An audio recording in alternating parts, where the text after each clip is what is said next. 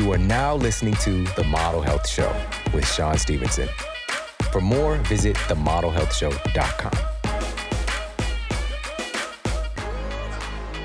Welcome to the Model Health Show. This is fitness and nutrition expert Shawn Stevenson, and I'm so grateful for you tuning in with me today. On this episode, we're going to be talking about longevity, real longevity, not just increasing our lifespan, but our health span. What are the key components that can actually make sure that as we get a little bit older, we're getting a little bit better? And we've got the recipe for you today, and it's going to be some of the data coming from this fascinating study. It's a 40 year longitudinal study where they're following people literally as soon as they come out the oven for about 40 years, tracking all of these lifestyle factors, tracking all of these incredible biometrics, and being able to hone in on what are the most influential factors that keep us healthy for a lifetime. And to help us to unpack this incredible study, We've got one of the foremost experts in the world in metabolic health. So you're going to absolutely love this episode. Now, being that our special guest is an expert in fat loss, I wanted to share something with you that's the result of a couple of studies looking at how a certain fat can actually help to burn fat. A randomized double blind study published in the International Journal of Obesity and Related Metabolic Disorders placed participants on a reduced calorie diet that included either supplemental MCTs, medium chain triglycerides, or supplemental long chain triglycerides, or LCTs. After the data was compiled, it was revealed that the group who included MCT oil lost more weight, eliminated more body fat, and experienced higher levels of satiety. Again, same calorie restricted diet, but adding in the MCTs led to more fat loss. Another study, this was cited in the International Journal of Obesity and Related Metabolic Disorders as well as a separate study. And this revealed that MCTs are able to boost oxidation of stored fat while increasing our satiety at the same time. So, burning fat while we're still feeling satisfied. Now, here's why this matters the study also noted that MCTs enabled study participants to retain more of their muscle mass during the weight loss process. So, this was supportive of not just weight loss, but actual fat loss and retention of our lean tissue. There's something special about MCT oil, but as with everything today, the sourcing is critically important. This is pretty much a daily thing for me having some MCT oil included somewhere in my nutrition protocol, whether it's blended into a tea or a coffee or a smoothie or a salad dressing. There's so many different ways to utilize MCTs, but where you get it from truly does matter. We have to make sure that we're getting our MCT oil from companies that have integrity, that have high quality sourcing, and also avoiding a lot of toxicants that come along with a lot of supplements today. For my MCT oil, I'm getting it from Onnit. Onnit is a premier human performance company. And when you go to onnit.com forward slash model, you get 10% off their incredible MCT oil. That's O N N I T dot com forward slash model. You get 10% off their MCT oil and all of their health and human performance supplements and foods. All right, huge fan of Onnit. It's a staple in my superfood cabinet. Head over there, check them out onnit.com forward slash model for 10% off. Now let's get to the Apple Podcast review of the week.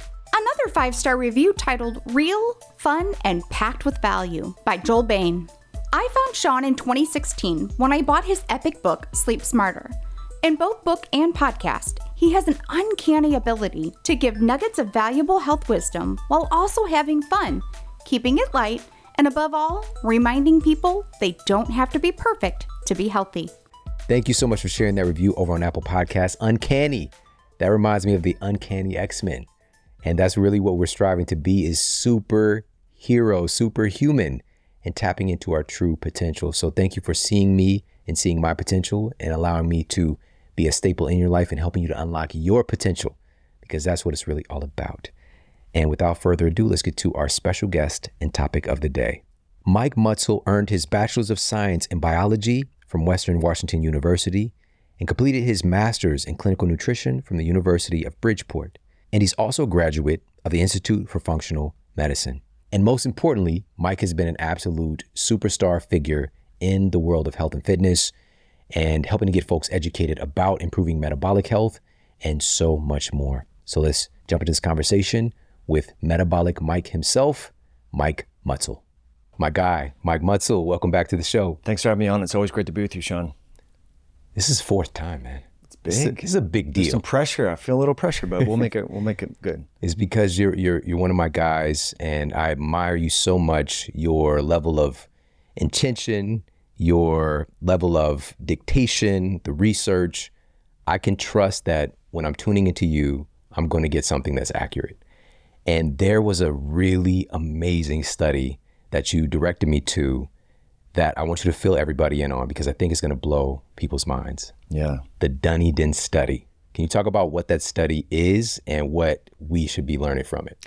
Well, yeah. First of all, thanks again for having me on. It's always great to be with you. Um, I mean, I think you know, I just turned 41 this year, and all of us are trying to age more gracefully and learn different ways to, you know, manage our stress or our sleep or our mindset. And I came across this study, and Shawn, the Dunedin study is really interesting. Um, this has been a 40-year longitudinal study where they tracked a cohort of 1,200 subjects from 1972 up until around, I believe it was 2018, 2020, something in that ballpark. And they've been looking at how these individuals age biologically in reference to their chronologic age. And so I know you've talked a lot about longevity recently, epigenetic clocks and testing in that way, and we can dive into those details. But you know, my odometer on my, my my chronologic age is 41, but I could be biologically 38 or 47. You know, it just depends on early life experiences, nutrition, uh, stress, exercise. And it turns out, and this is kind of a, a hint of where we're going, mindset is really important. And what these scientists found is over the course of the, this 40 year study, people that had a negative perception of how they're aging tended to age biologically much faster. You know, so just having those those thoughts, you know, I remember as a kid, and I'm sure your parents said this too, like, I'm over 40, I can't do that anymore, Mike, or we can't go, I can't do these things that I used to do. It turns out that just having that belief in how you are aging rapidly is associated with, I, I, we don't know the direction of causality, but it is associated with increased rate of biologic aging. And so your odometer might, again, say 40, 41, 35, whatever, you know, your chronologic age, but that is different from your biologic age. And so they've been looking at all these different biomarkers. We can get into glucose, early life trauma. There's been various sub-analysis of this Dunedin study, which is just ongoing. I think is just incredibly fascinating. But the same actors that we know to be con- uh, conflicting with healthy health span and lifespan um, are, are present with an accelerated rate of biologic aging, such as high glucose, presence of an underlying cardiovascular risk factor, or even comorbidity, obesity, autoimmunity. Um, they also looked at the the uh, age of the face, and they had how did they do this? They used a computerized model, but they also had um, study subjects just analyze, uh, estimate someone's age based upon their face. You know, we all see people who look so much younger than they are chronologically, and um, that is linked with a slower rate of biologic aging.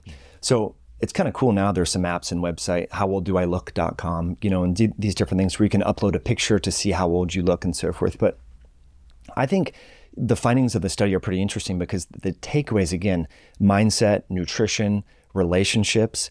Um, another strong factor that was tightly tethered to a lower rate of biologic aging was increased balance and proprioception. So, people who have poor balance, poor memory recall, um, that is a sign that you're aging uh, faster, biologically speaking, than you might be chronologically. And what's cool now is they've developed this algorithm called the Dunedin POAM, and it stands for the Dunedin Pace of Methylation uh, Aging. And you can actually test this through TruDiagnostics. I have several clients who have done this, and there's actually an online competition for people to slow down the rate of their biologic age uh, pace. And so this um, Dunedin Pace Aging Methylation Profile is now commercially available, which I think is cool. So we can all, you know, we, we make these lifestyle shifts. You know, we go off gluten, for example, or increase our sleep, or get the phones out of the bedroom before bed. And sometimes we don't really know. We think like, well, it's working, but now we can actually see, okay, once I started making these shifts in my diet, my nutrition, my exercise, my mindset, you can start to see objectively that it's changing the pace that you're aging. And so I think this is just incredibly fascinating, you know, to dive into. Just the fact that they've been compiling this data for 40 years, following the same kids literally from birth, and just kind of sharing those insights, and they're tracking everything gene panels, as you just mentioned, looking at their their kind of progression of aging based on the way that they look, all these different psychological tests, blood work, and hormone panels, and all this stuff. And they're bringing them in, and of course, like these were all kids from one region that then branched out all over the world. Right. And so they like fly them in each year and like are tracking all this stuff. And it's so, such a robust data set and so amazing. But the fact that you started off talking about mindset, we all have to wake up to this mm-hmm. because it's really the it's really the the tip of the spear, truly. Because your mindset, your thoughts you know, what you believe about yourself and about life. You're literally creating chemistry based on your thinking. Your thoughts are changing the chemistry in your body. It's changing what your hormones are doing instantaneously, what your neurotransmitters are doing, what all your cells are doing. When we when I say stuff like that, that means all of your cells are getting affected. You don't have one cell off in your toe that's just like isolated, like I'm not listening to everybody else. It's affecting everything. And we have the ability to change our mindset. And if we have the mindset that I can't do these things and that I am old, right? The word itself has all of these psychological connotations we have to acknowledge.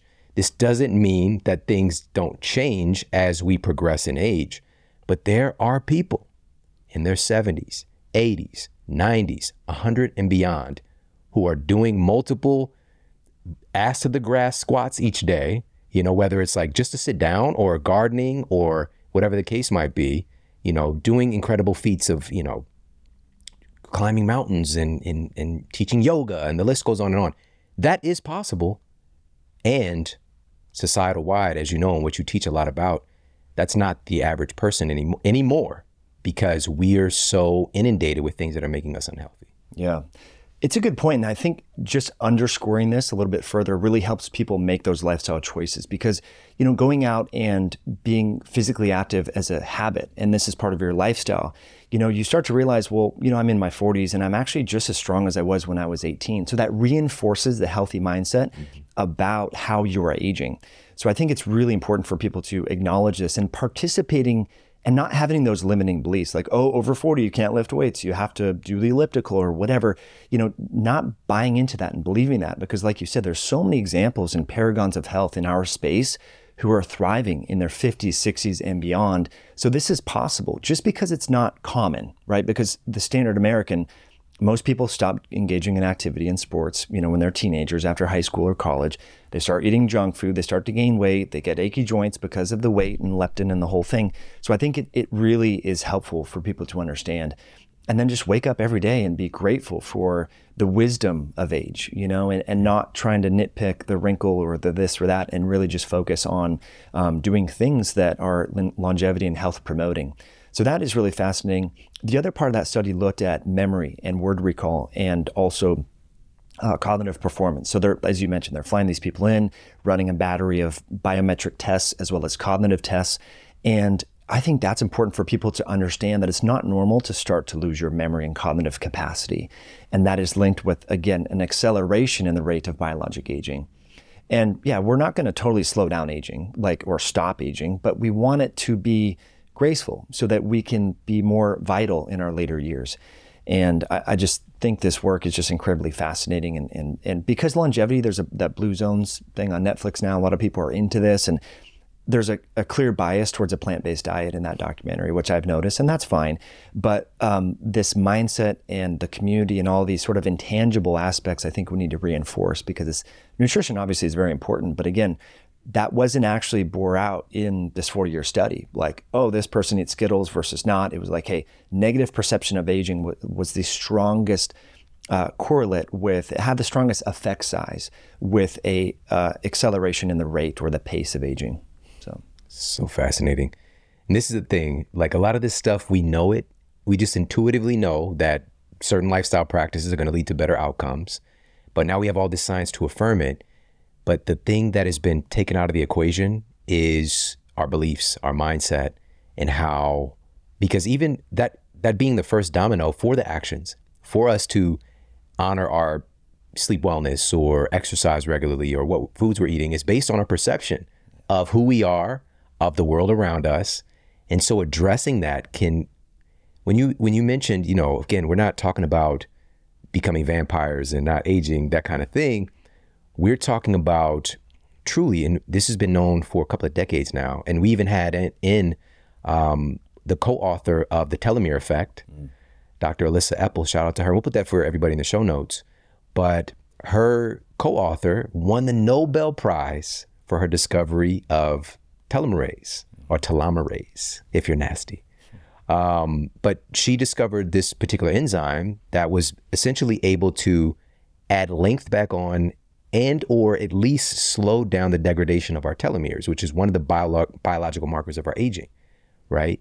And so understanding that this is not just possible, this is happening. And there are certain things that you can do to dramatically slow down that process of degradation and in some ways reverse it. And this is for us, and this is why I love talking with you. We have re- real world examples of this, and I'm sitting here as one because I had an, an advanced arthritic condition when I was 20. My spine, the physician said that I had the spine of an 80 year old man. And then a decade later, my spine looked younger than at the age that I was supposed at 30. It looked younger than the average 30 year old. So, what is that? That is literally reversing the aging process. And so we're not just saying this because it sounds good. Like we can redefine what this looks like. And part of this is, and, and I want to dive into this a little bit more. You know, you mentioned obviously relationships, trauma, glucose. I want to touch on all these things, but in particular, I want to talk about balance and proprioception because this is something that we don't just lose. It's like lo- use it or lose it. We can train these things. Let's talk about that. Yeah, I mean, to me, that is incredibly fascinating. So I think, uh, again, a lot of people um, have this negative perception of aging, so they don't engage in physical activities that foster increased development of balance and proprioception. You know, so they might do less free weights, just throwing one example out there, less free weights and more machines because they don't want to get hurt, or they might instead of run outside they'll go on the elliptical or the treadmill. So I think training for balance and proprioception uh, is great for cognitive capacities and just neurodevelopment and neuroplasticity. You know, if you look at again these these blue zone documentaries, a key factor or commonality with these people is they're bending over, they're on the ground, they're gardening, they're participating in habits and hobbies that require balance and proprioception. You know, just simply gardening, stepping into a garden, weeding, you know, building instruments or art, all those things are really helpful. So I think this is uh, something that we should all train for. And to be honest, in my personal, you know, fitness background, I've been lifting weights for like 25 years. I don't train for balance and proprioception, but after reading that, I was like, you know what? I think I'm going to just screw around and stand on a Bosu ball with one leg and start to do different exercises and things like that. Like mm-hmm. I might might not build as much muscle during the actual workout because I may not be able to use as much weight and time and attention and the whole thing, but it makes a lot of sense that, you know, one of the main reasons why people end up in a adult family home or nursing centers because they fall and break a hip. And so having, you know, strength and also balance, they work synergistically. So I think that's something that's helpful. You know, yoga is really good for that. There's a lot of one-legged exercises and, and, and postures that foster increased balance and proprioception you want to just playing with your kids. There's been many times where put your kid on the table or a swing or this and you almost fall over. So having kids and incidentally, it turns out as a small sidestep, grandparents age more gracefully than people who do that, that elderly people who do not have grandkids. So it turns out that just playing with your kids and the mental stimulation, the meaning, the purpose, I've seen my mom's life, you know, and her health transform after being a grandmother, you know, mm. because she has something to not that she didn't have something to live for before, but she has a renewed purpose and sense of belonging and meaning in her life. And so I think that's another thing to also consider as well. So. Yeah, that and that ties into the relationship component. Like the thing is, all these things like intertwine so beautifully in a in a in a whole life, you know, in a real uh, experience of being truly human. And you know, I feel you, especially on the proprioception training, because that is one of the things that'll just get like pushed to the side. Like I want to do the 80 20, I want to do the things that give me the most results. And so if we don't have time, we'll push those things to the side. And oftentimes, in particular, I d- actually did a masterclass on this a couple months ago on the truth about exercise. and some of the real ramifications, like preventing injuries, reducing risks of infection, uh, improving mental health, all those kind of things. But I talked specifically about proprioception training and the significant resilience that's built in getting injured and also improving recovery. And part of the thing is like we stop doing things so we don't get injured, and then you do the thing and you get injured. So, like having an on ramp, of course, you want to start training some of this stuff. But especially if you want to be a weekend warrior and you're out, you want to compete and do the things, you've got to train for these things because truly, like, your our brains and nervous systems are about efficiency. It's just like if this branch isn't getting watered, let me just clip this off. I'm gonna build more of this. I'm good at sitting uh, branch, and it's just it is what it is. And so, a couple examples with proprioception. You mentioned standing on an uneven surface, right? One leg exercises. Uh, some other great things: box jumps, fantastic box jumps. Um, we had neurobiologist Louisa Nicola here, and she gave a great exercise that I do at least once a week. Just grab a tennis ball and a wall. Just grab a tennis ball, find a wall, and throw with one hand, catch it with the other hand, and just keep going back and forth. You know, first, of course, is for a lot of us, we don't throw with our other hand. Mm-hmm. And so, just like even you getting the discomfort of that and then finding a rhythm with it, it's just like it's so good for your brain and you're working both sides of your brain. It's like this whole brain patterning and um, but you also you can toss it up higher at first and then you want to try and bring the ball down lower eventually after a few sessions and so those are a couple of other things bounding mm. is awesome you know something that we did for sports training literally you stand on one foot kind of get into like a sprinter position and hop to the other foot and then hop to the other foot hopping side to side laterally right so many things we can do five minutes doesn't take much and it's a great warm-up as well mm. Um, yeah, Louisa's ball uh, throwing techniques have been amazing for me. I, I, caught up with her in New York, and then juggling too. I mean, you see kids do this and young adults, and then as we get older, we're like, oh, I'm, again, it's that negative. percent. Oh, I'm too old for this thing. Um, one thing that I got, I don't know if you're familiar with these, you've probably seen them on Instagram, the Blaze Pods. Mm-hmm. So you set up these six little pods and they hook to your phone, and then you're supposed to tap the one that lights up. And so you have to be really agile. So I'll use those with my daughter in the front yard. And to warm up, we'll do a garage workout. And so it's a great you know, it's it's balanced insofar as you're trying to get there as fast as possible and hit like the 17 different lights, and then it'll tell you you did it in 27 seconds or whatever. Um, so increasing your speed and agility, and then it also requires balance because you have to be looking around. So yeah, there's so many things that we can do. Um, and I guess I'm guilty, you know, of talking a lot about the importance of muscle and, and building as much muscle and maintaining strength and we can get to another study soon that showed that low grip strength is also incre- is associated with a greater increase in biologic age acceleration in a moment. And that was in 44,000 subjects. But yeah, this this research is incredibly fascinating. But I think the big thing to consider is that our choices impact the rate uh, that we age. You know, our lifestyle choices, our nutrition, our exercise, and and so for people um, to make the impetus to delay short-term gratification, to eat the healthier foods, not always you know binge on waffles and donuts and Krispy Kremes or whatever, because we want to uh, age more gracefully. You know, and then that reinforces the mindset because when you look in the mirror and you're like, wow. I'm 41. I, I look good in relation to my peers. It's going to reinforce those lifestyle habits. So I, I like how these things are like impossible to disentangle. And yeah. so it provides people a little bit more uh, impetus to continue with these healthy habits, you know. And now that we have the objective tools, the Dunedin uh, POAM uh, measurement through TruDiagnostics, it's like you can measure this stuff and be like, hey, look, what I'm doing is working, you know, and then you can personalize it. Some people might find a vegan diet works for them. Other people might find going keto or carnivore works for them. So it's pretty exciting. Awesome. So people have access to that? Yeah, I'll, we can put it in the show notes. Yeah, TruDiagnostics honestly, I found out about it through a client who was mm. um, his thing is like his father died or had a really severe heart attack when he was in his 50s. He's 46 and doesn't want to be like his father. He has three children. And so we've been working on all sorts of things. And he's like, hey, look, what do you think about this test? And I'm like, actually, I haven't heard of this. But in the test, I was like, I thought it was just another telomere test, which is cool. You know, that's a nice test. But they're they're using the algorithm from this Dunedin study mm. that they've developed after tracking these people for years and essentially, they're looking at methylation tags on the epigenome. So I'm, i know you've talked a lot about epigenetics. This is a software that uh, orchestrates our genetic hardware. You know, the software is always changing, and as you age, there's uh, software signatures that change. And so that's what this test is looking for: is methylation tags on your epigenome and your white blood cells. Mm, so awesome. That's cool. awesome. So, of course, we'll put that in the show notes for folks. And you just mentioned, again, something that's influencing our blood glucose. And we know that that is a huge marker to pay attention to for healthy aging because really high blood glucose or just constant fluctuations and derangement, what that really is, that's just that's accelerating the aging process, to put it bluntly. You know, so but also you just mentioned at the tail end grip strength being one of these factors. Let's talk more about that. Yeah, this was a, fascinating study. And again, they're using um, this Dunedin POAM, uh, this methylation tag.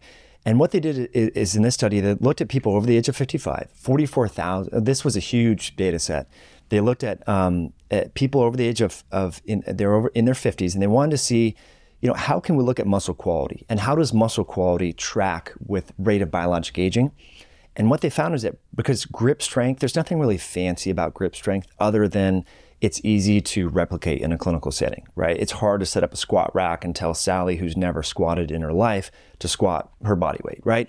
So you can give people a, a uh, dynamometer, which is a grip strength meter. You can find these on Amazon. I bought one for fun just to screw around. I bring it to friends' houses sometimes. Anyhow, so what, what these investigators found is there's a strong correlation with low grip strength as people get older and an accelerated pace of biologic aging. And so I think that's another thing to for people to understand again because you know in the longevity or or you know optimal aging space we hear so much about fasting and calorie restriction and excessive cardio but those things don't really improve your strength. In fact they negate strength. So i think it's important for people to understand that as you get older you want to maintain your strength because that it turns out uh, is is inversely correlated with the pace of biologic aging and so I don't think there's anything really unique about training for your grip strength. Just train for whole body strength. And mm-hmm. as a side benefit of getting stronger from your whole body perspective, your grip strength will naturally increase. But this was a yeah incredibly fascinating study that just came out. And um, since you mentioned glucose, I think it's worth mentioning. Uh, another huge study, 44,000 subjects in this particular study uh, in Sweden. They tracked these people again almost 40 years. It was 35 years in this study. It was a, a longitudinal uh, cohort called the AMORIS cohort, and this stands for apolipoprotein mortality risk cohort. So they were actually looking at these people to see the risk of car- cardiovascular disease over time. And incidentally, some of these people lived to be 100 years of age. And so what they wanted to do is look at biomarkers um, between and, and ascertain any trends, if there was a trend between different biomarkers that are commonly tested on labs like you mentioned, glucose. We'll talk about uric acid, liver enzymes, and cholesterol. Turns out that, that all these biomarkers over the age of 65 actually predict whether or not someone will live to their, hun- their 100th birthday, whether or not they'll be a centenarian or not. And what they found is, just like you mentioned, high glucose inversely correlated with the odds of reaching your 100th mm-hmm. birthday. High uric acid. So, uric acid is, is commonly elevated in conditions such as gout. But we know that we can increase our uric acid in, into an unhealthy pattern by having a lot of fructose and, say, soda and refined carbs and things like that. So high uric acid was strongly uh, inversely linked with the odds of reaching 100 years of age. You're going to like this one though. High cholesterol was associated with greater probability of becoming a centenarian. And so I thought, and in fact, in the study, they, they literally quoted something to this effect. I'm not going to be able to verbalize it verbatim, but they said that uh, in our observations, we observed that a high serum cholesterol over the, and this is total cholesterol. They didn't parse out LDL, mm. ApoB, none of that. But they said high total cholesterol is associated with a greater probability of reaching 100 years of age. And then they went on, comma, this is in conflict with the current clinical recommendations to lower cholesterol. Mm. And I thought that was really poignant that they were actually recognizing that there appears to be a disparity with our perception of what cholesterol does and how it actually is protective, especially as people get older. Now, it's even more interesting to consider this because in this subset of you know, 44,000 people, they looked at the different conditions um, myocardial infarction, having a heart attack, congestive heart failure, peripheral vascular disease, renal dysfunction. They looked at all that. And the non centenarians have had about a fivefold increase in all of those different conditions. So the association with cholesterol and cardiovascular disease, I mean, we see these short term studies, you know, and, and, things like that. But if you're looking at this like, okay, well, what are the odds that I'm going to get a heart attack and how long, you know, can I live to be 100 if I have a high total cholesterol? And it turns out that that's probably protective And other related study in Japanese and so forth have found, in fact, that high, high total cholesterol was protective, which I thought was interesting. But since we, we just talked about the Dunedin study, and, and this is a separate study, but I think it's worth mentioning, the prevalence of dementia in this uh, particular cohort, again, centenarians versus non centenarians, only 11 centenarians had dementia compared to 2,000 non centenarians. And so that I think is important cognitive capacity and focusing on ways to improve cognition as we get older. I mean, we just talked about juggling, throwing balls, proprioception, um, hobbies, reading books, lifelong learning, learning a language, an instrument. All those things are cognitively protective because it's not like people directly die from dementia, but they're unable to care for themselves. And, and as a consequence of that, they're, they may not live as long and their quality of life may not be there as well. Yeah, and also the degradation from high glucose, high blood glucose as well. We know that, of course, scientific circles call Alzheimer's type 3 diabetes. And this is something that, again, we can start to pay attention to right now because that diagnosis is decades in the making. And you just said it, you know, we don't often attribute the degradation that we see or like being such a high risk of death with dementia, but Alzheimer's is the sixth leading cause of death in the United States right now, uh, as per the last CDC numbers. And so we've got to pay attention to this. That the the rates of dementia and and Alzheimer's is one version of that have absolutely skyrocketed, and we're just like we're just watching it happen, and it's largely considered one of those conditions that it can't really be treated. Now we know that there are many things that can improve the condition, but most importantly, we definitely know science backed things that we can do to prevent it. And so this is what this education is all about. Got a quick break coming up. We'll be right back. I've got some very bad news for you about vitamin C supplements. Most people have no idea that typical vitamin C supplements are made from corn syrup or cornstarch derived from GMO crops. The synthetic ascorbic acid found in most vitamin C supplements is structurally similar to naturally derived whole food sources of vitamin C, but they are not the same thing. Whole food and whole food concentrates of vitamin C have hundreds of other bioactive cofactors that make vitamin C work miraculously in our bodies, while synthetic vitamin C is the very definition of a one trick pony. In fact, by being devoid of essential cofactors, synthetic vitamin C supplements can be outright harmful to your health. For instance, a 2013 study published in the Journal of the American Medical Association Internal Medicine, found that participants taking synthetic vitamin C supplements had twice the risk of developing kidney stones. Another study from researchers at USC found that a daily dose of synthetic vitamin C thickened the walls of participants' arteries two and a half times faster than those not taking the synthetic supplement.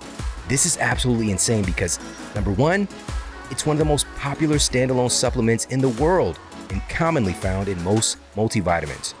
Number two, whole food based whole food concentrates of real vitamin C are remarkably effective in lowering the risk of cardiovascular disease, even in people engaged in high risk behaviors like smoking. A randomized, placebo controlled study published in the Journal of Cardiology had 20 smokers consume a whole food concentrate of vitamin C in the form of camu camu berry daily over the course of a one week study. And it led to significantly lowered oxidative stress and lowered inflammatory biomarkers. What's more, there were no changes in these markers in the placebo group who received an ordinary synthetic vitamin C supplement. Because of the damage humans have done to the soil microbiome, levels of vitamin C are notably lower in typical foods. That's why I've been utilizing a whole food vitamin C concentrate blend of camu camu berry acerola cherry, and amla berry for years. And I'm on a mission to spread awareness about this and get people off synthetic vitamin C supplements. The Essential C complex from Paleo Valley is all organic, no synthetic ingredients, and no fillers. Plus, it has a 60 day, 100% money back guarantee. So if you aren't absolutely thrilled with it, you'll receive a full refund, no questions asked go to paleovalley.com forward slash model right now, and you'll automatically receive 15% off of your order at checkout. Vitamin C is critical for our immune system health, but also the health of our heart, our brain, our skin, and so much more. Target organic, whole food sources of vitamin C, and if you're going to supplement, make sure it's a whole food concentrate and not synthetic vitamin C. Go to paleovalley.com forward slash model. That's P A L E O V A L L E Y dot com forward slash model right now for 15% off. And now back to the show. Now, is there anything nutritionally that we need to look at here? Are there any particular compounds that our body makes that are correlated with longevity? Yeah, this is a great question. And it dovetails into a recent podcast you had on environmental toxins, which I think is just incredibly fascinating from coffee cups to flame retardants in our, in our uh, clothing and, and uh, furniture. It's insane. So, along those lines, there was a biomarker, a liver function test that, by the way, is common. This most doctors, for some reason, they ignore this. If you go to a, a PPO or an HMO, sometimes they, they omit the most critically important liver function tests. There's three of them. We've talked about it before on the show: AST, ALT, and GGT. So these are acronyms for these enzymes that when the liver becomes unhealthy from non alcoholic fatty liver disease or fat buildup in the liver, the liver starts to release these enzymes. It's, it's, it's a, a, part of the, the damage pathophysiology process. But one enzyme in particular uh, that was strongly inversely correlated when it's elevated with the odds of becoming a centenarian is GGT, that last liver enzyme that I mentioned. Uh, if people want to know, the, the acronym stands for gamma glutamyl transpeptidase. And how what this enzyme does is it helps with the synthesis of glutathione. So when it is elevated, that is an, a proxy. It approximates the need for increased glutathione. And this liver enzyme, incidentally, by the uh, there's a Dr. Lee in South Korea has tightly uh, has conducted a lot of different epidemiological studies, finding that elevations of this liver enzyme is in is directly correlated with buildup of persistent organic pollutants. These so-called endocrine disrupting chemicals, microplastics, phthalates, BPA, um, all of the endocrine disruptors that are in plastics and plastic-like compounds and electronics.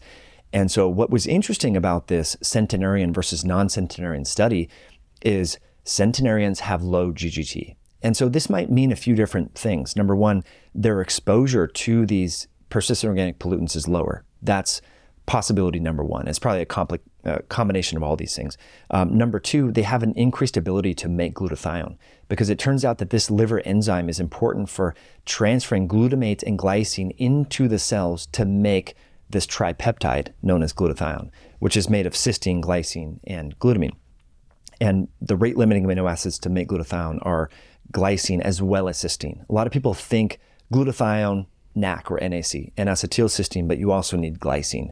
And there's we can go into another rabbit hole study with uh, individuals over the age of 60, finding that NAC glycine combination supplementation actually improves cognition, balance, word recall, metabolic health, and waist circumference later if you want. I think that is another fascinating rabbit hole to dive into. But going back to this elevation in GGT and its its strong association with um, when it's elevated, it reduces the probability or odds that one would reach their 100th birthday. So, to me, that means, again, a combination of increasing sulfur in the diet, having more sulfur rich foods that you talk about in your book, you know, eggs, for example, garlic, uh, whey protein. These are all things, curcumin, that are rich in sulfur that are, offer the precursors for glutathione. Um, minimizing your exposure to these persistent organic pollutants, washing your, your food, your fruits and vegetables, eating organic, um, minimizing your exposure to uh, parabens and perfumes in uh, cleaning products, um, washing new clothes. You know, if you take your clothes to the dry cleaner, hang them outside for a little bit so you don't get those chemicals and so on. Um, and most importantly, I think not putting water in plastic, drinking out of glass bottles like we, are doing here, which is great. Uh, and then for me, I'm a huge fan of going in the sauna, just sweating this stuff out. Um, hot exercise, if you don't have access to a sauna, just the act of sweating yeah. through exercise or doing yoga is helpful. Um, all these things I think are really beneficial. And again, that I think that was really interesting about that correlation with GGT. Um, and then we have this whole dossier of literature finding that GGT is linked with diabetes, high, higher GGT, that is, uh, obesity, fatty liver disease, all the common ailments that people are suffering from. So, supporting glutathione and minimizing your exposure to these toxins, it turns out might help you live longer. Powerful. That's so powerful. And glutathione, just to put a cherry on top, is considered this like master antioxidant in our bodies. Does so much for us. And especially today, part of this, what we're seeing as far as what we would label as unhealthy aging versus folks that are living in more of a uh, quote natural environment. And I'm putting it in quotes because even in the most immaculate cities, it's still built by humans. Like we're kind of like really evolved beavers in a way. You know what I mean? Like we're still built. It's still nature. Like we're still taking things from Earth and building things with it. So I always think about that when I'm talking about natural environments. But what we attribute when we think of somewhere that is a natural landscape or natural conditions or nature, we generally are going to conjure up ideas of greenery, you know, trees and plants and fresh air and sunlight and maybe body a body of water of some sort. So we know that people that are living in more of a natural environment have a higher probability of aging healthfully. And so part of the issue today is and we know many of these compounds are they're dubbed to be obesogens, so obesity causing agents. We can also dub many of these compounds, these newly invented compounds, as ageogens, you know, things that are accelerating our aging process. And recently, the EPA published a report, and this was crazy. So we can all agree that a thousand pounds is a lot. All right. A million pounds, that is a massive amount. 10 million? 100 million? What about a billion pounds? That's insane. We can't even fathom how much weight that is. They estimated 3.3 billion pounds of toxic substances were released into the environment in the United States in 2021 from routine practices, just run of the mill, nothing exceptional happened to create more toxic exposure, just run of the mill business practices. 3.3 billion pounds. Crazy. So, again, and they dubbed them as toxic substances. And so we're dealing with a whole new environment right now. And this is why we need to focus on being more resilient. You just gave some great, simple lifestyle practices making sure that we're getting our sweat on, helping our body to metabolize these things because we are going to get exposed. Even in the most pristine conditions, we're all existing in this snow globe here on planet Earth. And so they're finding crazy stuff in people that aren't around this stuff, you know, but at the same time, the it's not just the exposure, it's the dose as well, you know. And so this is very cool, man. Well, and the combination too. I mean, these things are studied, the toxicology studies usually test these things in isolation. They'll look at, okay, how much methylmercury will cause, you know, developmental delay in a rat, right? But they're not using mercury with arsenic and cadmium and atrazine and glyphosate. So the combination therein, and that has never been studied. So I think that's important to recognize. But going back to what the EPA said, I have two comments on that that they'll blow people's minds. There's a book called Fateful Harvest. Have you heard of this book? Mm-hmm. Uh, yeah. Just incredible. So this is perfectly legal for these chemical companies to actually sell. Well, they they uh, t- they'll repurpose this as fertilizer because they need to dispose of this. If you're a, an aluminum smelter company, you have all this toxic waste. You're going to spend a million dollars to go and, and properly dispose of this, or you could actually pay someone, a, a fertilizer company, hundred thousand dollars. Say, hey, look, just dispose of this and fertilizer. You're dumping this on all the corn, thousands of acres. Just disperse it on the land. This is perfectly legal per the USDA. And this has been going on for like 25 years. So we start to see well, why are millennials using healthcare uh, and, and accessing healthcare way more than previous generation? Why does Gen Z have all these health issues, right?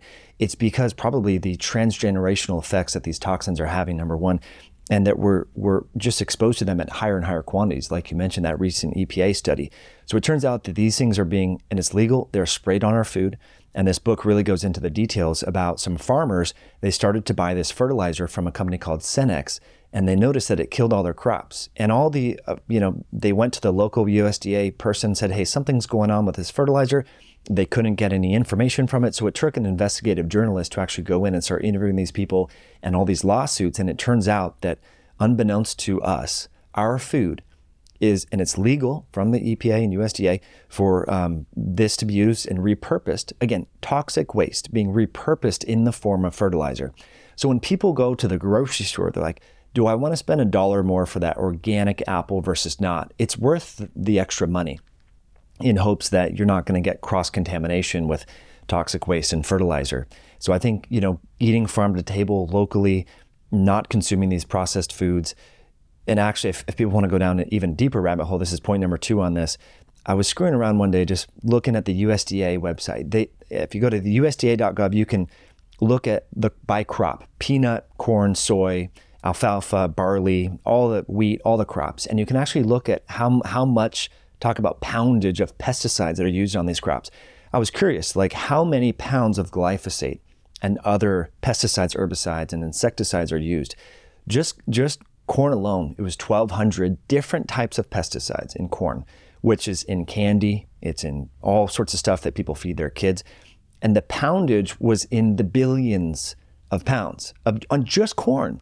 Mm. And, and you look at wheat, again, we're talking about tens of millions of pounds, uh, peanut, all the foods that, you know, we now know. I mean, JAMA put this article out in 2021 in the fall, 65% of the calories, and you talk about this in your new book, are come that kids eat are coming from ultra processed foods. So it's not just that they're eating these foods that are spiking their blood sugar, which is bad enough. They are enriched in all glyphosate and Roundup and insecticides and herbicides. And so that is particularly problematic, you know, because these things affect behavior, hormones, growth, uh, mood, depression, risk of different diseases. So I think it's it is important for people to go to the farmers market to buy the organic when given the option, if your finances allow, and and try to buy locally. You know, instead of buying, if you want to get a, a chicken or a cow, find a local farmer. You know, make a partnership with them, Venmo them, do whatever. I mean, that's personally what I do in my household, and not buying stuff from the grocery store and and then you have a, a relationship with that person. You know a little bit more about where the food comes from. So incredible stuff. The thing is, we just don't know. People don't know. I had no idea. And I'm from St. Louis. Monsanto was just around the corner. And they would come to the job fairs at my university, and I wanted to work there, like get a good job at Monsanto, you know. And uh, glyphosate is, and again, this isn't a, and this isn't a, um, to villainize the people who work there, who are really trying to do good in the world. And one of these products that is deeply contaminated our food system, now we know some of the data on it. And just ethically speaking, people need to know this. So the WHO determined, and this they're just the latest to do this because this has been known for quite some time, that glyphosate is a class 2A carcinogen. That means that it probably causes cancer in humans. All right. And the Environmental Working Group did a big analysis, and this is in the Eat Smarter Family Cookbook as well. And they were looking at the most popular products on store shelves in conventional grocery stores. They found 80 to 90% of grain products on store shelves were contaminated with glyphosate. And the highest product, most contaminated, was my favorite cereal when I thought I was eating healthy Quaker oatmeal squares. Mm. So I'm like, I'm gonna be a big boy. I'm not gonna eat any more fruity pebbles. I'm done with the with the B. All right, Honey Nut Cheerios, that was my thing. But come to find out, he had a he had a stinger dysfunction. All right. so when I was trying to do better, I'm like, let me get this. It seems like a more mature. Like he looks mature on the box, the Quaker guy. All right, and it's high in fiber. So I start, and when I met my wife, she would see all these empty boxes because you know I would like fold them up. There were so many of them of this Quaker oatmeal square cereal highest contamination of glyphosate. Again, probable cancer causing, that's just one health ramification of many. So we're operating in a very different terrain. And instead of us removing the cause, what's really creating dysfunction with our bodies, we add in another drug. We add in another thing to treat a symptom.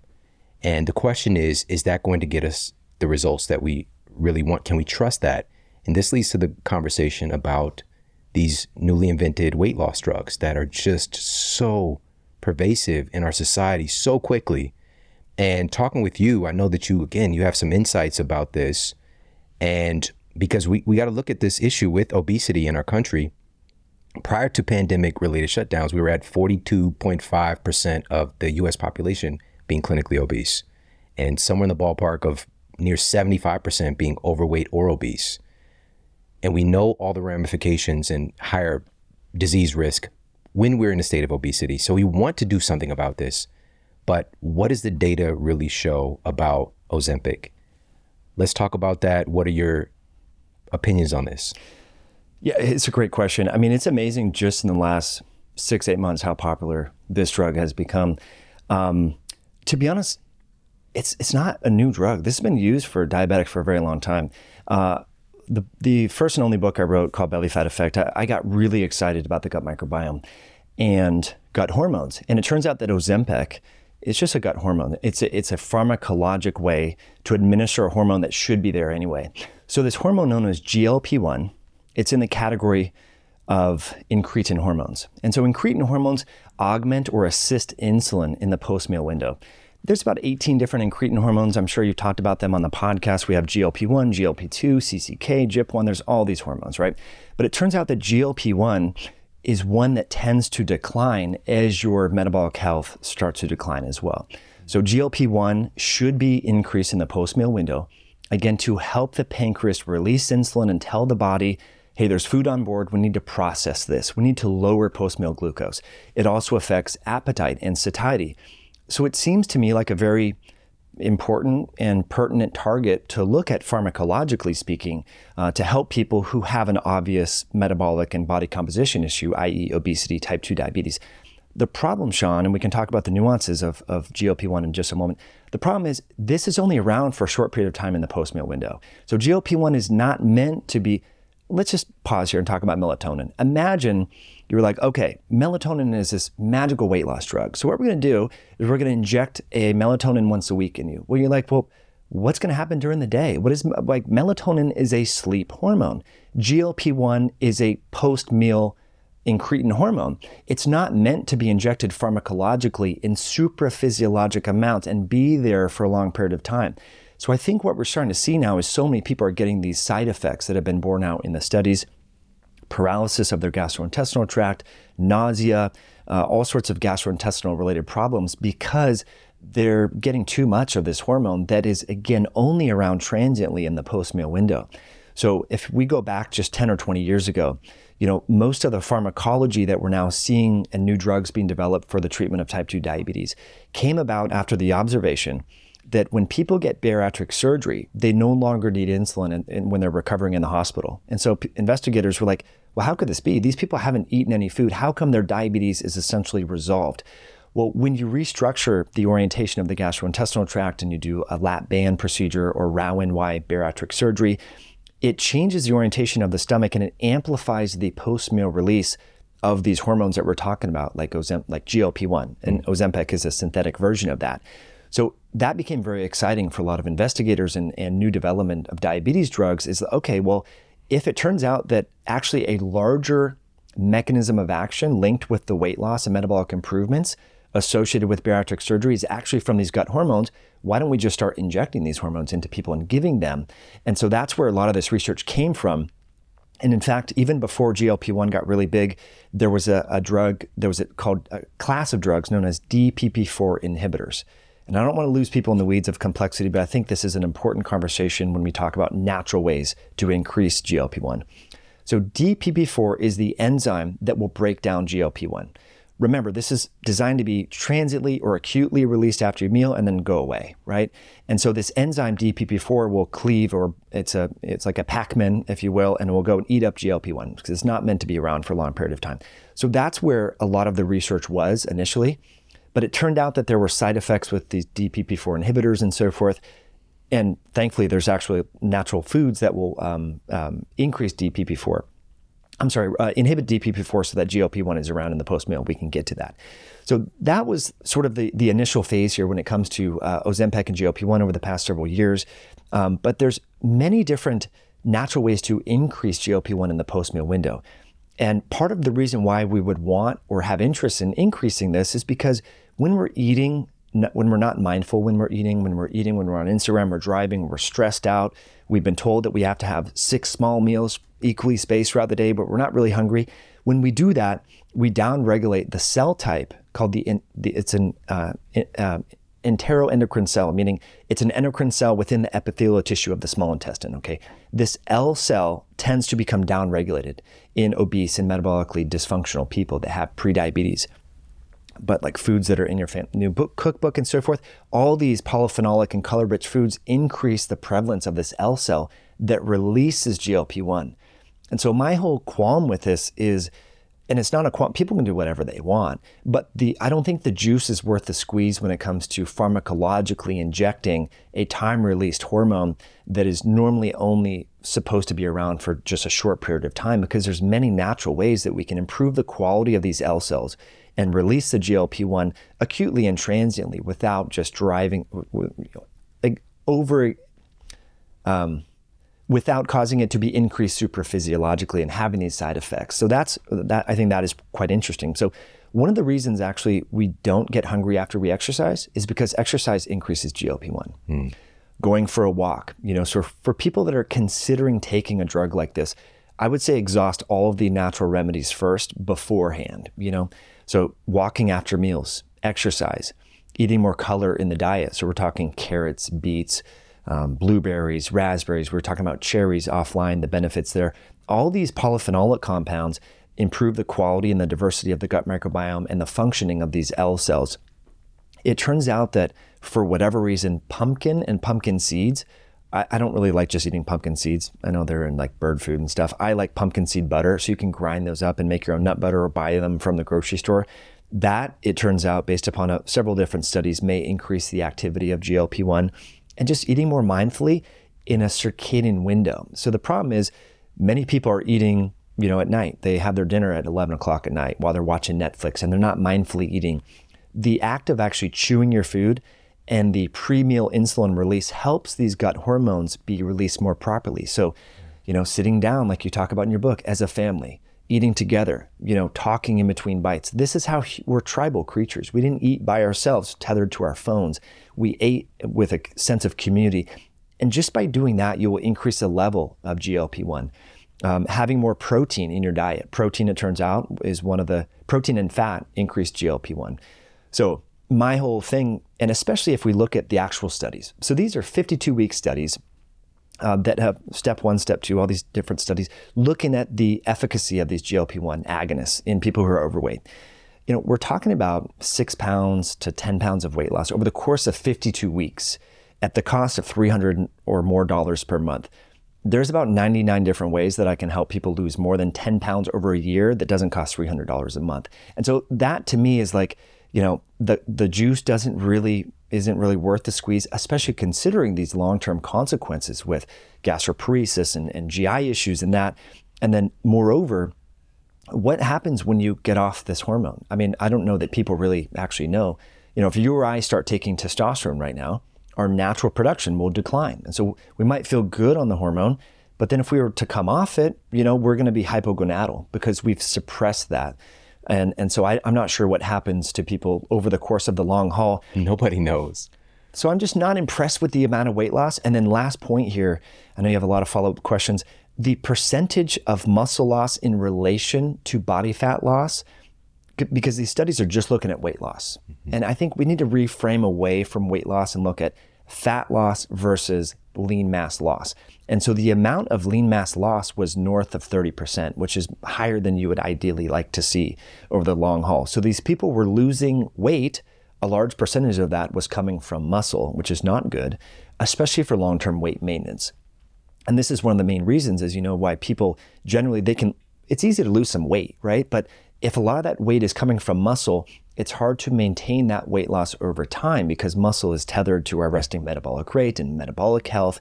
And so, in seeing the media excitement for this drug and then looking at the academic literature and the clinical studies, I was like, why is everyone so excited about this? Because you actually look at a more granular detail. To me, it's not that exciting. I, I love new things. Like I said, I wrote, I spent years studying the microbiome and talked about it in the, my first book, Belly Fat Effect. So I, I love GLP 1 and all the gut hormones, but it didn't make a lot of sense for me uh, to to consider that um, because again, there's so many natural ways to go about it, and then the long term consequences are unknown. Yeah, and of course, we've got some colleagues who are fans of Ozempic, and you know, I'm of the perspective as you are that everything has a place. And you said the most important piece, which is have we exhausted the things that we know are safe, that your genes expect from you, suddenly coming in with this magic trick because because that's really what people look at it as and ignoring all of the things everything has a cost to it and you know with that muscle loss part of it is if you're not coming into this and you're just take, thinking that this is some magic thing like it's so popular whatever i'm just i'm not going to change anything And of course, they, they put in the parentheses like along with diet and exercise. But if you're not already doing that stuff, for which most people aren't, or doing those things that actually work for them because they've been lied to for years about what they're supposed to be doing. Like I, I, I paid for university education to get told the wrong shit, you know? And so for people to understand, one of the things that ends up getting pushed to the side even more is the intake of adequate protein needed to maintain your muscle tissue because you're just not hungry. And also, when you are hungry, you might not be going for the foods that your body really, really needs. So that's part of that muscle loss part because there is some data indicating that this might help to save muscle, right? We got to look at the bigger picture here and the majority of people and also some of the red flags that are coming up because also we got to remember where this industry where it's coming from. All right? Profiting off of ignorance, profiting off of our sickness, really.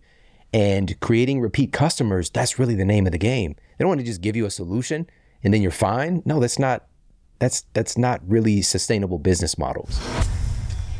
I want to share something with you that has been fueling my workouts recently. Numerous studies, including a study published by the Federation of American Societies for Experimental Biology, aka the FASEB Journal, have found that exogenous ketones can be up to 28% more efficient in generating energy than glucose alone. And because of this, something that, listen, there are so many different supplements that are out there on the market. Very few things do you experience a change the first day. Now, this isn't true for everybody, but for me, this was the case. I was shocked. I actually took time stepping away from everything else that I was doing as far as supplementation around training, gave myself a break, and then did this with a lot of focus and intention to see hey, what are the kind of results that I could see by utilizing Ketone IQ? And I was really just blown away. My stamina was significantly increased but more so my recovery afterwards. It was really impressive. I just felt like I could do so much more than I normally do. And I'm somebody who really prides myself on being a high performer and being able to really challenge my limits and do exceptional things. And so to do what I was typically doing and then have energy left in the tank, I was just like, wow, this is something special. I need to tell more people about this. So right now you can head over to hvmn.com forward slash model and they're going to give you 30% off of your first subscription order. It'll be taken off automatically at checkout. And I'm telling you, this is the real deal. Go to hvmn.com forward slash model. Check out Ketone IQ today. And now back to the show. When you were speaking about this being around for some time, for the treatment of type 2 diabetes. This reminds me how Ozempic and the like are increasing significantly increasing the risk of pancreatitis, right? Like what is going on there? Why is that? You know, and again, looking at the pancreas role in blood sugar maintenance and all the things like this isn't happening in isolation. It's affecting everything about you. And uh, one last point I want to mention because I'm so grateful you broke that down and talking about these enteroendocrine cells, enterochromaffin cells, all this magic happening, the real magic happening in our gut. GLP 1 is just one thing happening. This is also melatonin. When you mention melatonin, like this is getting the majority is in our gut, not to mention serotonin. And we're seeing some interesting things happening in the data when it comes to Ozempic and, you know, uh, and the like, and Wegovy, whatever. But we're seeing some influence on mental health we're seeing some influences, some really like surprising things are coming out in the research in the research. Like this is influencing traits of addiction and like now again, we've got to keep an open mind, but we've got to pay attention. Like this isn't just affecting weight loss. This is affecting you as a as a as a person, as an entity. And so the last thing I want to ask you about, and I will share this really quickly as well. This is probably the most notable concern but nobody's talking about this black box FDA warning with Ozempic. And this is from the Mayo Clinic. I'm just going to read the direct quote. Ozempic and other formulations of semaglutide, like Wegovy, has been associated with an increased risk of thyroid cancer, unquote. According to their own drug data from the company, Ozempic has caused thyroid cancer in animals. It's unclear if this drug also increases thyroid cancer in humans. Unquote. Again, black box warning. Here it is. It states in rodents, not you. You're not Master Shredder. All right, you're not a big you're not a big rat. Ozempic quote causes dose dependent number 1, dose dependent and treatment duration dependent thyroid tumors unquote. Treatment duration dependent. You just mentioned what happens when you come off of it. Most people are not thinking about coming off of it. And also the companies are not thinking about you coming off of it. Right. They want you on that. That's insane. I mean, I would be more. I mean, no one wants thyroid cancer, but but the link, and you said pancreatitis, and I think that's concerning, but also pancreatic cancer, and that was actually uh, a big concern with the early uh, GLP-1 agonists, GLP-1 receptor agonists, and DPP-4 inhibitors, is that they are kind of whipping the pancreas. And so we have to just look at our history, like you mentioned. You know, if you look at the first generation of diabetic drugs, these sulfonylureas, um, they operate on a similar mechanism as the GLP-1 agonists, and they're sort of whipping the pancreas to release more insulin. Um, and those have largely uh, fallen out of favor in terms of clinical practice. Most doctors would recommend, you know, things like metformin or even berberine as natural tools, which we can get into because it turns out those things probably increase GLP-1 as well and don't have this litany of side effects. So I think that is uh, really something to consider. But I just wanted to offer this qualification. Um, this is an exciting target, right? This, this, hormone, we know the gut's all screwed up in people that have diabetes and obesity, so we can mimic what bariatric surgery does pharmacologically, great. But we need to do it in the way that's aligned with circadian biology. So I think if there was an oral delivery system that you would take with meals, a little GLP 1 pill, that to me would make way more sense than injecting this once a week because you're mimicking what the body naturally does. I mean, you mentioned thyroid. No one would dose thyroid medication before they go to bed because you'd be up all night, right? You take thyroid first thing in the morning. So I think it's tempting to get excited about these mechanisms, but we kind of, you know, lose the forest through the trees and we need to dose them in the same way that the body would naturally produce these hormones. And so I, I like that connection to the thyroid because it, it makes a lot of sense. But the problem is with the, the oral delivery. I think that's going to be phase two. These companies are working on that because they realize that we, are probably you know uh, super physiologically injecting this stuff, and it might have these consequences, and we could circumvent that with an oral de- delivery system. But just to mention, so if we look at one study looked at, uh, and this was women with PCOS. So women with PCOS generally have insulin resistance, poor glucose tolerance, and visceral adiposity. And they randomized these uh, different women it was uh, 40 women in, in each arm of the study to take myo-inositol, metformin, or berberine. And again, what they found in the study was an improvement in all of the androgen related parameters that drive PCOS. But they noted that berberine had better improvements in metabolic health.